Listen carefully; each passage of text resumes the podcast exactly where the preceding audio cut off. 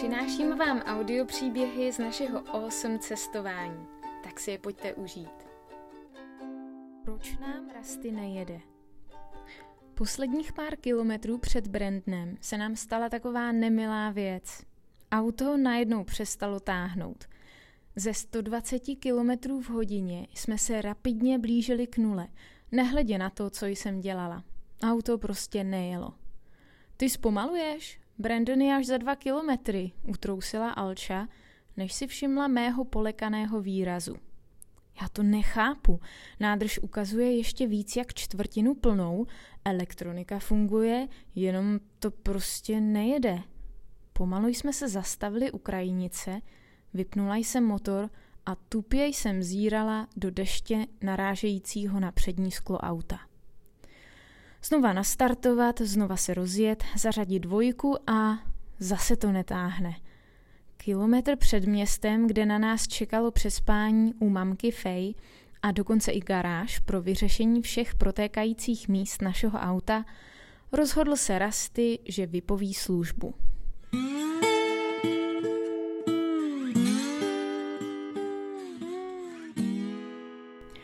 Horko těžko jsme se došourali k benzínce a doufali, že třeba do tankování pomůže, nebo že je to třeba jenom tím, jak Rasty poprvé jede velké dálky a je jednoduše unavený.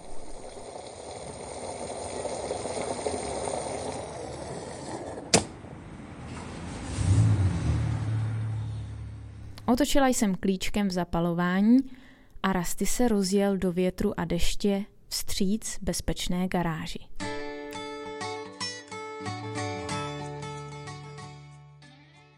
Fej je neskutečně milá, energická a ke smíchu vždy připravená babička.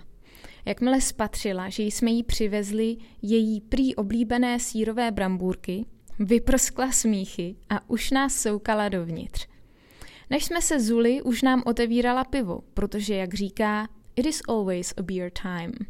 Každý čas je vhodný pro pivo. Celý večer se nesl v duchu veselých příhod a teprve v jedenáct večer jsme se zvedli od stolu, abychom zkontrolovali Rastyho. Sníh na něm už roztál, ale to, co jsme objevili uvnitř, nám na klidu nedodalo. Celý zavazadlový prostor byl kompletně promočen a obytná část se topila v loužích.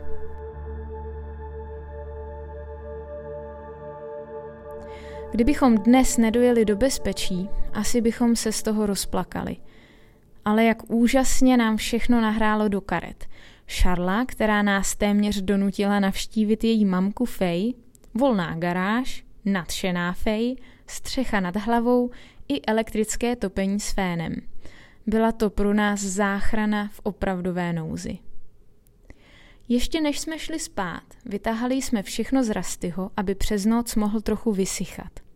Z obýváku, kde se Fej koukala na pozdní zprávy, se ozývalo varování před sněhovou bouří a za okny už to vypadalo, že mrazivá show právě začíná. V noci nás budil vítr ženoucí sníh proti oknům silou tanku a taky starosti o to, kudy nám do Rastyho tolik teče.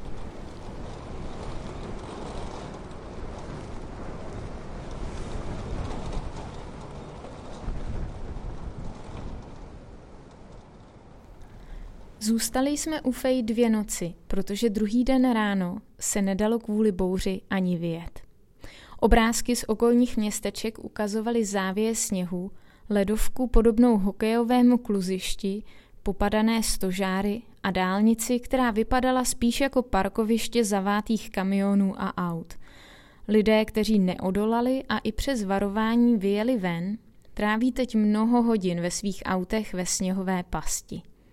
Při představě, jak by se nám asi teď čekalo někde na dálnici v promočeném rasty na záchranu, nám naskočila husí kůže. Mezitím, co jsme hledali díry v karosérii našeho čtyřkolového parťáka a plnili je silikonem, učili jsme Fej nové písničky na ukulele. V době covidu zůstala rok zavřená ve svém domě a jediné, co jí drželo nad vodou, bylo právě každodenní hraní na ukulele. Obdivuhodná dáma.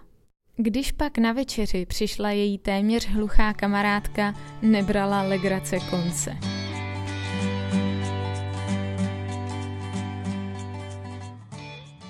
S vyspraveným rastym jsme odjížděli již za svitu slunce.